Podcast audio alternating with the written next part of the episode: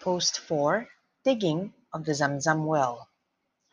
The first of the two major incidents in Abdul Muttalib's life was his uncovering of the Zamzam well. So let's talk about the origin of the well.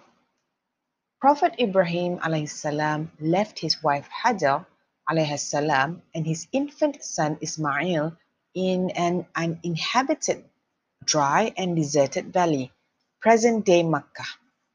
When he was leaving, Hajar simply asked, Did Allah order you to leave us? When he replied in the affirmative, Hajar's incredible level of iman and tawakkul became apparent when she said, In that case, Allah will not abandon us. Shortly thereafter, Hajar supplies of food and water were exhausted, and baby Ismail began to cry due to hunger. She ran up and down the two famous mountains, Safa and Marwa, seven times in search of water or people. Then Allah sent angel Jibril, who struck the ground near baby Ismail, and water gushed forth. In fact, the water flowed so abundantly that Hajar tried to stop it and cried, Zamzam, which in her language meant stop, stop. Since then, Zamzam provided much needed water to them and to the Jurhum tribe who settled there subsequently. Later, when Jurhum were forced to leave Mecca, they buried the Zamzam well. Thus, its location was now lost. The recovery of the well. One day, Abdul Muttalib, the grandfather of Prophet Muhammad وسلم, saw in his dream a command to dig for the Zamzam well at a particular location. When it was found at that place, the Quraysh made a claim to become partners since they were two descendants of Prophet Ismail salam.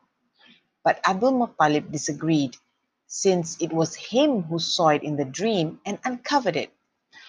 After some dispute between them, Abdul Muttalib was placed in charge of it out of happiness, he made an oath to sacrifice one son if he had 10 children.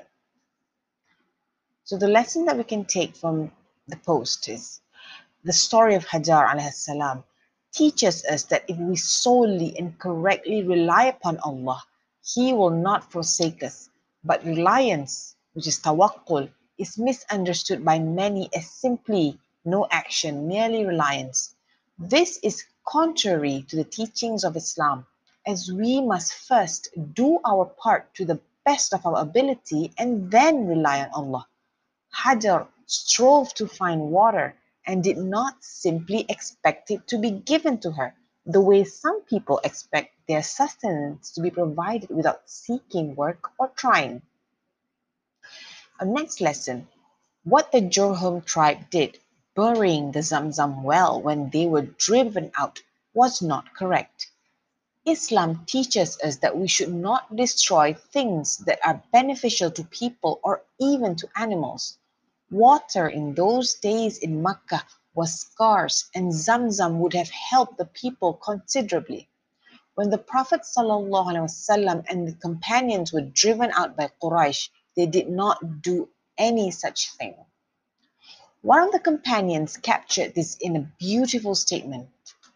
Do not be naive and impressionable by other people's treatment of you, where you say, If people treat us well, we treat them well, and if they transgress, then we transgress against them. Rather, firmly ground yourself. If people treat you well, you treat them well. And if they cause you any harm, then you do not transgress. This is in the Sahih by Ibn Majah Ahmad. Next, the oath made by Abdul Muttalib in response to receiving a blessing is not the kind of response encouraged in Islam.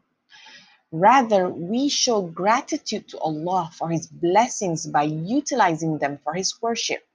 Children are great blessings from Allah, and we should do our utmost to raise them properly, taking from this world what is required, but having the focus on the hereafter.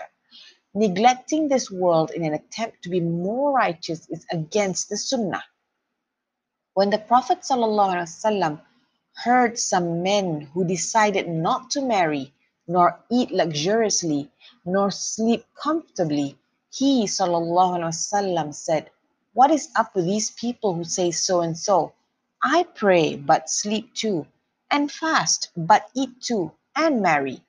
Whoever turns away from my sunnah has no relation to me. This is reported by Sahih Muslim.